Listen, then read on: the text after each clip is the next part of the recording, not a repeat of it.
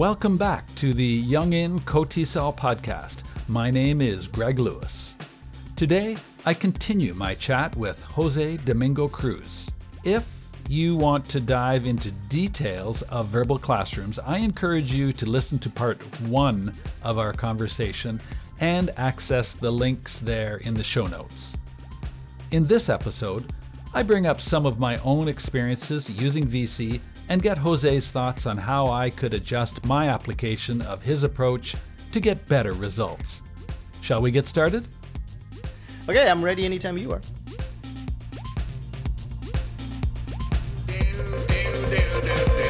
You know, you know, you know. The next question, which is really about technology. We're talking about using verbal classrooms in a, in an analog way in the class, mm. in a live classroom setting. Um, and of course, you've gone through the la- the pandemic like everybody else has, and you've been using uh, verbal classrooms online, but I'm sort of looking into the future a little bit. So how do you see um, the verbal classrooms fitting into current as well as future technologies, as well as social uh, media platforms? Well, um, let's go first with, uh, I think you were asking, how do you how do you see verbal classrooms actually merging um, in yeah. terms of online or remote teaching? And that was one of the great challenges uh, I think all of us had during the pandemic, as we were like grasping for straws for things that we could do in the classroom, you know, like normal textbook utilization, normal textbook methods in our remote situation. Just a lot of them didn't work. You know, we're like, okay, everybody now work in your groups. And yeah, you could put them into breakout rooms, but yeah, um, with the, uh, the anxiety that kids were riding that was sky high back in twenty twenty and twenty twenty-one, it made it difficult. Although I had all of the success that I always have. And um, I, I want to, uh, just reminds me, um, for the people who are watching those videos that I yes. have on Goldfish three sixty-five, a, a few of them are going to go, what? My students will never react like that. They're they're not going to go. They're going to all going to start speaking when I say go. Um, I will say this, and I say this at every presentation. That was a straight cut video. Uh, it was barely edited. It was just basically edited for, you know, sectionality. Uh, and when I said go, they really just did start speaking. And I um, mean, it's the same reaction this semester too, some semest- semesters before it, high level, mid level, mixed level classes, all of the students will immediately react. And one of the great magical moments uh, for any uh, V C instructors that, holy crap, they actually did start speaking as soon as I told them to. You didn't have to police or negotiate anything. I absolutely, now, I verify that as well. Yes. Yeah. Okay. And then, and weren't you surprised? You were going, this is the first time that's ever happened, right? This is so cool. Yes. Yeah. and and as an instructor, if you want to have for yourself too a little bit more of a feeling of success, where you don't have to like force and pull teeth and pull you know cattle by the nose to get them to start speaking, um, try verbal classrooms. Now, my great trepidation during the pandemic was that, geez, I don't know if that's really going to work in in uh, in a Zoom setting, in an online uh, remote class, because, you know, one of the great uh, momentum builders is the din in the classroom. Exactly, yeah. The, the kids love it. Everybody is fighting for it, and they know that nobody can hear them make mistakes. Uh, not mistake. They want others to hear them, or which is great, because sometimes they actually build enough confidence to speak so loudly that everybody can hear them. But mm-hmm. I thought, we're not going to get that din. But I know that, you know, the the way I set up the uh, the answer question pattern, or I call it the A Q P, that it creates kind of um a sort of, I, I, I still sometimes wonder how I can frame the description of what I do so then pe- people can understand it in just words. But it creates kind of a momentum in the practice so that then you want to keep going. As a student, yeah. you you want to go on to the next subject of verb conjugation and the uh, the question construction. And I thought, is that really going to work in remote classes? And yes, it does.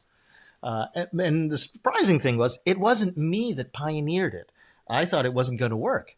So I was going back to sort of normal sort of um, English conversation style classes and, and exercises. But my friend, Steve Payton, who was one of the co-authors of that paper that I wrote, he came mm-hmm. back to me and said, Jose, you won't believe this. I put them in pairs in breakout rooms and they're still doing the A Q P.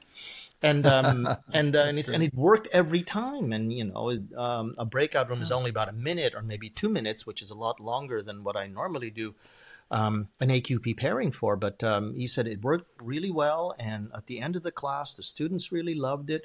So I think in terms of um, general technology, tech, I don't want to say creep. It sounds like a bad thing. But when technology comes into your classroom, it just takes a little bit of an adventurous mind to take the instructions that you've given before in a normal classroom and just try to implement them. Everything is trial and error in that sense, but mm-hmm. um, also a, a sense of um, willingness to learn and adopt the technology. I think a lot of teachers kind of showed that uh, they were basically being obstinate to not want to bring technology into their classrooms. Interesting, yeah.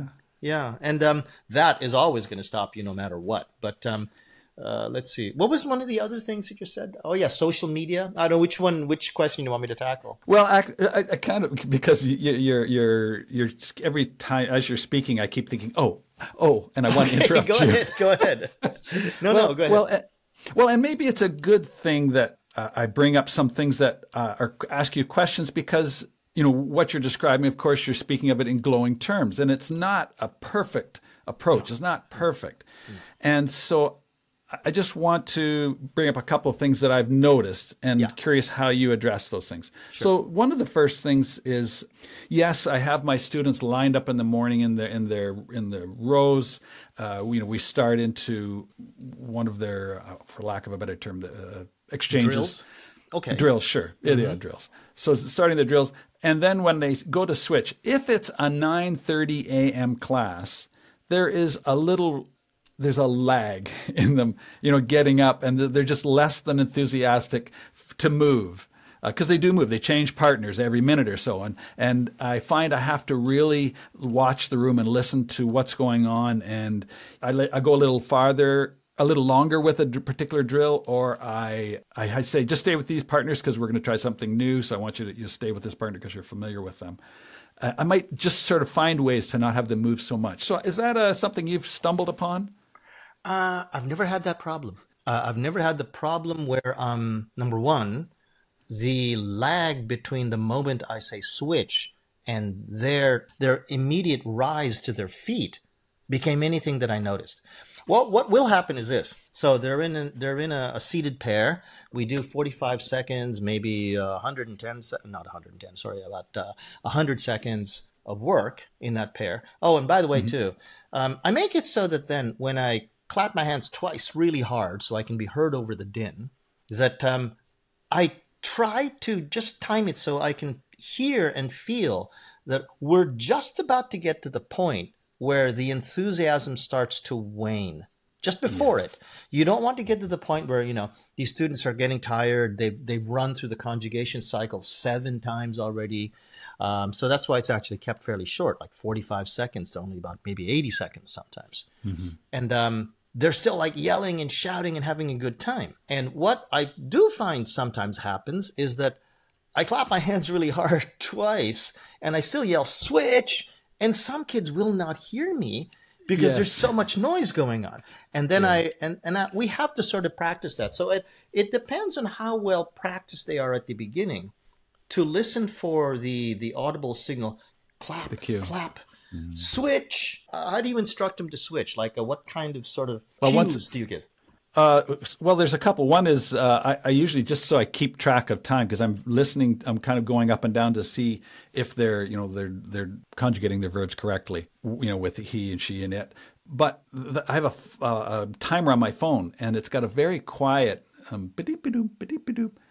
And if the ones I walk past will hear that ba-deep, ba-doop, and they'll they'll stop. Mm. And so I think I'm. I think I won't do that. So that's yeah. one thing thing mm-hmm. that's that's there. They they know uh, about that. Uh, but mm-hmm. when I ask them to uh, when it's time to switch, I just I do just say okay, switch, and, and they'll jump. ninety-nine percent of the time they'll jump up. Mm-hmm. But it's those first thing in the morning trying to get them up. Yeah.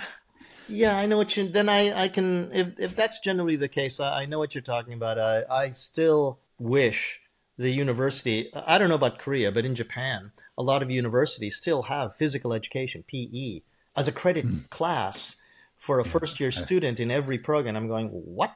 You know, it's uh, being a university student in Canada, you go, what a waste of money. I have to pay money to take P E classes? No, just get us yeah. a better gym.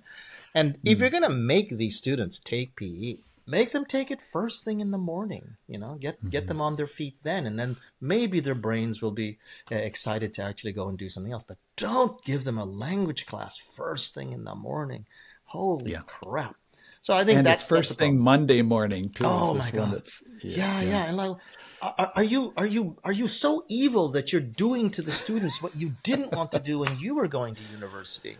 Yeah. Yeah. Um. So yeah, you do your best with that, uh, yeah. you, and it'll happen. But generally, oh, what I would suggest too with your timer is just um mm. set it to buzzer instead. And um and I don't even Good. use a timer. I just look at them and I listen. Go, I listen, mm. and they're still enthusiastic. So you know that old um what's his name uh P T Barnum said, uh, "Leave them begging for more." Right, uh, right. So they they should be at the peak of their enthusiasm to continue, and you tell them to stop.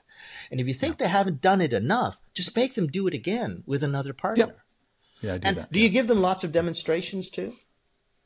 I, I do in the beginning, but uh, afterwards, they they once they've got the routine, there's not too much that I do other than when I'm changing up things, if I'm introducing anything new. Um, I would still give them a demonstration per switch, if only hmm. because a different kid will come up to the demonstration seat every time. Right, and um, right. then they have that moment of FaceTime with the teacher.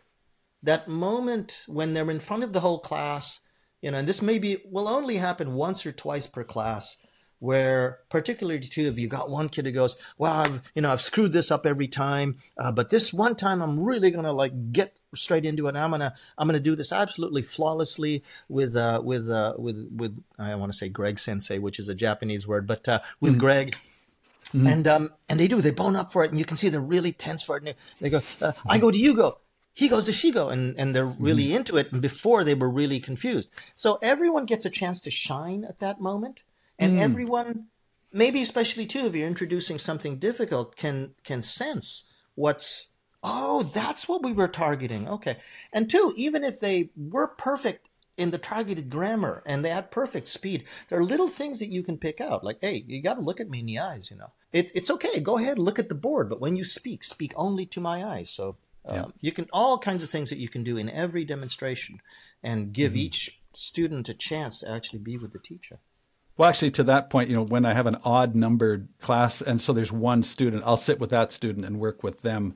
And invariably, they're the ones that are just excited to have that opportunity. So uh, I, I agree entirely with your with your point about um, mm-hmm. having that person practice, yeah. the practice chair. Yeah. Mm, yeah, uh, yeah the yeah, other yeah. thing I, I wanted to ask is um, fossilized errors, like mm. saying, I like movie instead mm-hmm. of I like mm-hmm. movies. movies. Mm-hmm. Yeah. Those kinds of errors don't seem to improve, or haven't so far, with these freshman classes. They've been doing it for, what, two, two, we started in, in March, March, April, May, so we're two and a half months in. Mm-hmm. But I just I just did some, some uh, our midterm tests, which are just speaking, and I just I hear that error, and I think, okay, so this is not changing. Is mm-hmm. that, is it, have you found a way to sort of address these fossilized errors? Uh... It depends on the error. It depends on the student. It depends on the class. It depends on the teacher and how the teacher conveys the instruction on how to recognize the error. Because in the end, I think, uh, you know, in my opinion, I have no science behind this. And, and one of the problems that I have about verbal classrooms and I, when I present is that I, I have to tell people I have no science. I have no data or evidence. There's a lot of this is just um, my uh, my instinct as an instructor and observations of what goes well for me and the similarity of success that other teachers have had. I have no but data. But you have been doing you have been doing this for seventeen years. I think you've been more working, like twenty-seven, twenty-seven, twenty-seven years. Okay. So it's it's it's pretty well uh, proven. Uh, it's pretty well proven, and I don't think it is just me. Uh, everyone that I have uh, said try this and they sincerely tried it, they come back and say, holy crap, that worked yeah. way better than I thought it would. And I'm I'm glad to hear that. Well, I don't know if you you ever said, holy crap, that worked better than I thought it would, but very close. Okay. And um, well, oh yeah, forced fossilized errors. There are all kinds of yeah. ways to address it. Number one, I think as a general rule, instructors should have a, a large degree of empathy with their students. Whatever you're mm. teaching, if it's political science, if it's baseball, if it's languages. And it is hard to understand the um, the processes that students students go through when they're sincere in wanting to improve and they have certain problems, if you yourself as an instructor have not had those experiences. I think it's important for us, especially, I mean, I mean it's not impossible that you can be a really good uh, language teacher if all you have is empathy. But it's good for you to understand for yourself. Why do I still have fossilized errors in Korean? Why do I still have mm-hmm. fossilized errors in Japanese?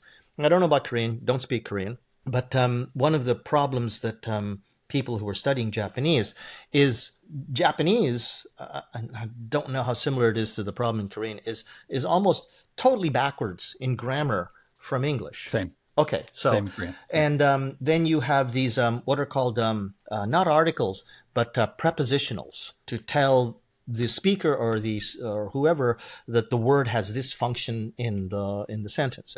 An object is followed by a certain kind of prepositional and the subject, et cetera, et cetera, et cetera.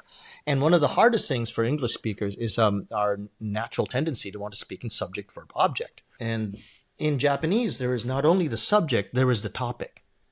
And they are separated by two words, wa and ga. And it is it is almost a, a legendary that that's one of the hardest things to do fluently, which is to know when to use the prepositional ga versus the prepositional wa.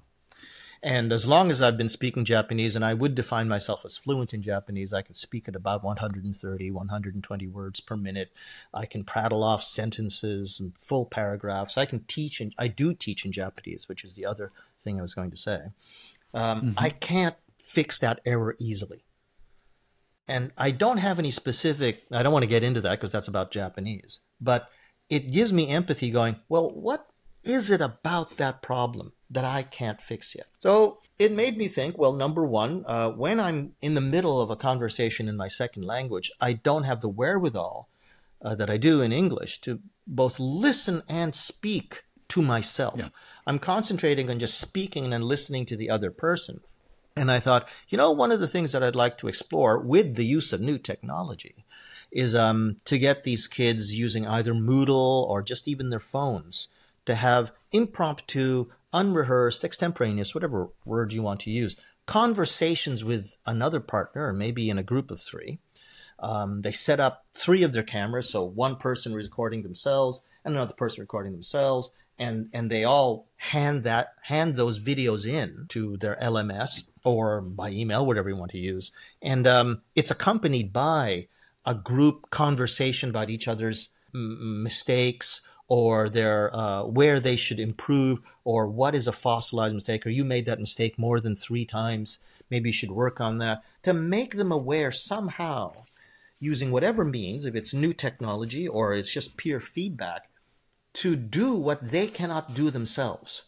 Uh, as first language speakers, I mean, if I wanted to learn stand-up comedy, Stand-up comedy is, is there's so many skills involved in stand-up comedy. There's um there's a guy I'm seeing a lot on my Facebook feed. His name is, I think, Matt Rife. And one of the things that he does so well is he just bounces off the audience. And how do you learn how to do that? What kind of a, a training process? What kind of instinct sort of um, improvement process do you do that? Well, it takes years and years of experience and the willingness and the self-awareness to actually listen to yourself as you speak. That's something we can't do in our second language so easily because we're struggling with just words and grammar. But maybe somehow get these students to sort of um, peer feedback with each other, primarily for themselves, and use multiple modes of um, making them see how to use their brain. So one thing that I was planning on doing is at some point, um, you know, as the students are speaking, we're talking about, let's say, the beach. Okay, and we're assuming that as a topic, and they're all talking about whatever they're talking about the beach. I'm going to hold up a picture of, you know, um, what? Can of Coke. can of Coke, right? Okay. Can of Coke, and I'm not going to say anything, but they all know that if I hold up a picture, it's can of Coke, and they're going to go, oh, it's, and I, I hate Coke. I, I the Coke is the worst drink. It makes me fat. I'd rather drink beer. If I'm gonna be fat, I'd rather drink beer. And some kid is going, Coke, my favorite, my favorite drink.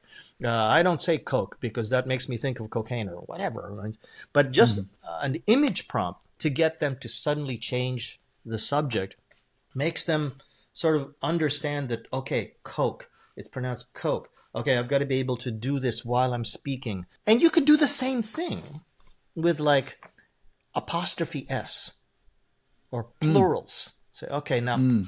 for the next thirty seconds, focus just on plurals and uh, focus. Oh, that's a great idea. Yeah. Or um, uh, what's another fossilized error? What What are the fossilized errors of, of Korean students? Well, there's pronunciation, the, the, the you know, F, P, V, B, th- those ones. I think they're very similar in, in Japan as well. Uh, as vowel sounds that they simply don't have them in uh, in Korean, so then they struggle with uh, how they would sound. Just for example, I'm I'm going to I'm going to walk. Yeah, I'm going to walk, but they mean work. Walk uh-huh. and work sound exactly the, the same. Japanese kids you know. do no, not exactly yeah. the same, but they it's very confusing for them. I, I think that the, the that's an excellent idea. Uh, what you're saying is, is you know showing them something, getting them to focus on that, and I totally agree with you that the. that processing that's going on as they're trying to say something in the second language, the, any fossilized error is it's just going to come out. They haven't got the, the capacity in their brains to to necessarily fix that all the time. Yes. And much like what you're saying with record a video recording, uh, an audio recording where they can just focus on listening to it is sort of something I've been thinking about. Have you ever tried shadow talking? Do you know what that is? Yes, yes. Mm. If uh, if you've done the variations of shadow talking, uh, besides just plain old shadow talking, one of the um, things that you can do is um, go paragraph by paragraph of whatever the script is, or by fifteen-second chunk by fifteen-second chunk. And you first you shadow talk, then you stop and listen to it. And then they circle all of the little places where they probably think they're going to make mistakes, like uh, the plural S or the apostrophe S, or wherever else. And um, you tell them, okay, now as you're shadow talking again, pay particular attention to that little place that you circled and shadow talk it and uh, listen to it and say it as clearly as you possibly can. Um, there are all kinds of things like you, uh, you, what I call shadow talking and pointing. So I think one of the keys is that um, there is nothing that replaces simple repetitive practice. And I know that some people, you know, they'll say that, oh, that's so boring. I, I, when I first started showing verbal classrooms around to people and they didn't quite get it, one of the first reactions uh, is that those are just drills. Drills aren't communicative. And I would react and say, well, no, they're not meant to be. Uh, the communicative aspect of things come much later in what um, Verbal Classrooms does. But if you're just talking about the A Q P, the A Q P is an absolutely necessary thing. Uh, if you're trying to get these kids to suddenly become communicative, when throughout all of the years of their education, from junior high school to high school, that was the only emphasis they ever had. Okay, now that you've learned the past participle for all of these verbs, let's communicate. But you never gave them a chance. Um, any sports coach yeah. will tell you that, yeah, the games are much more fun. You play uh, or you practice a sport so that then maybe you can have fun and enjoy a championship with your friends.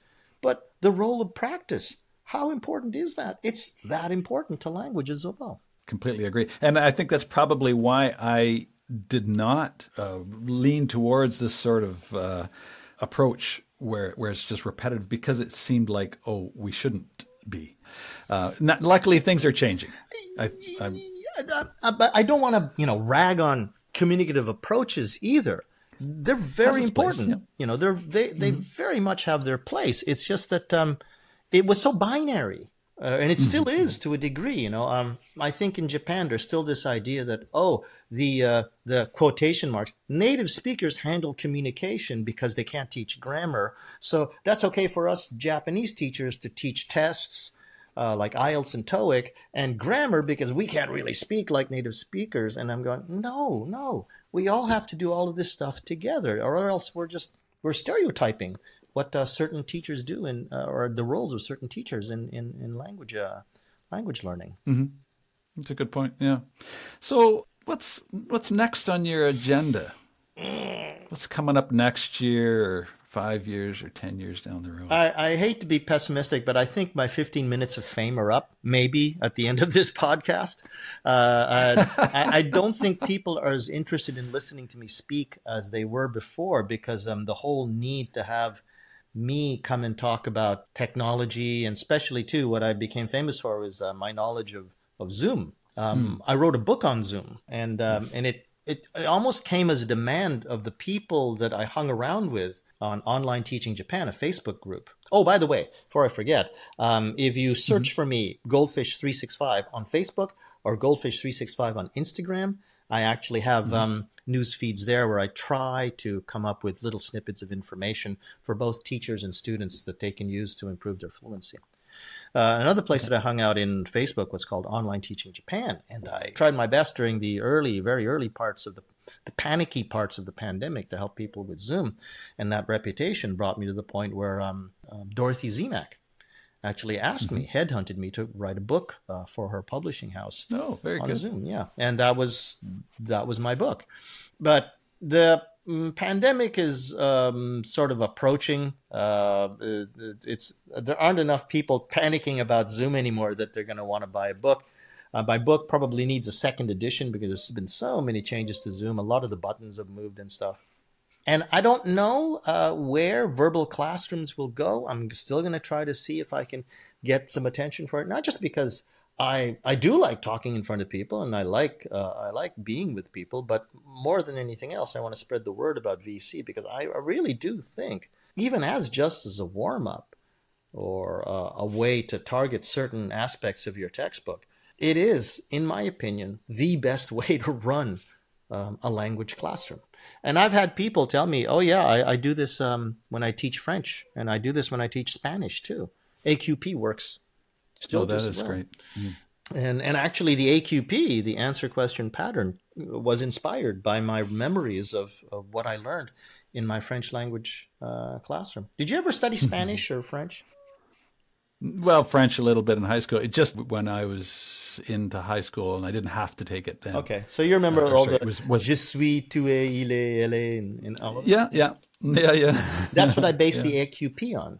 So just that conjugation, then pair it up with a question, then move on to the next conjugation, and then keep sliding off the subject so that then it's your brain is constantly having to fight to get to the next point.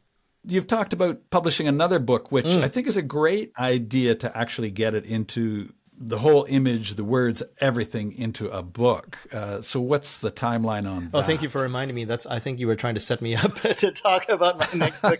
Yeah, uh, there. Um, yeah, Dorothy and I have been talking about me getting this book written uh, for, gosh, now. Uh, well, ever since I finished Teaching with Zoom two, which was in twenty twenty-one. So here we are now, uh, well, yeah, pretty much almost two years later. And I hope mm. that I can put pen to paper or, I don't know, pen to tablet, I, I write on my iPad, and um, uh, get at least an outline and a rough draft out of my head onto paper, because um, the more I sort of sketch out the outline to what would be a book about verbal classrooms, the more I realize how many things I have running around in my head that I don't mm-hmm. elucidate either well or at all in presentations, because it's just all there in the background. Like right. how I demonstrate to my students, what I look for uh, when I'm trying to help problems in pace control and smoothness, what I'm what I'm looking for to, um, or how even how I use uh, verbal classroom um, dynamic seating um, to teach vocabulary, mm-hmm. to teach presentations, uh, to teach other things like eye contact and and voice volume. All of those things can be applied to uh, to a verbal uh, classroom's uh, environment, and I've never really thought about it, and it's just instinct, and I have to get that down to paper. So yeah, once I get that down to paper, yeah, uh, Dorothy says she wants to publish the book. I, I, I, for one, would love to see those details. I mean, the questions I've been asking you are basically details about, uh, you've done a good job of, of outlining the whole vo- or verbal classrooms approach. Uh, also, I don't call it Verbal Classrooms. My, mine has slid to uh, fluency practice. F P why is not? Mine. Sure. Why not? Sure. Yeah. Sure. Sure. Yeah. But but those details definitely. I I really am looking forward to mm, that mm, uh, that mm, book coming mm, out. So I, I hope that that comes together. Yeah. So. Uh, me too. I, I would like to talk to you some more, uh, a little bit about um, O T J, mm. Online Teaching Japan, and uh, and also about technology. And um, if we can do that uh, in another uh, interview, I would absolutely love that. Oh, if you can tolerate more of me, uh, that would just be amazing. Yeah, I'm I'm I'm happy. I'm very happy to uh, to do this for you anytime, anytime you want to. Do, do, do, do, do, do.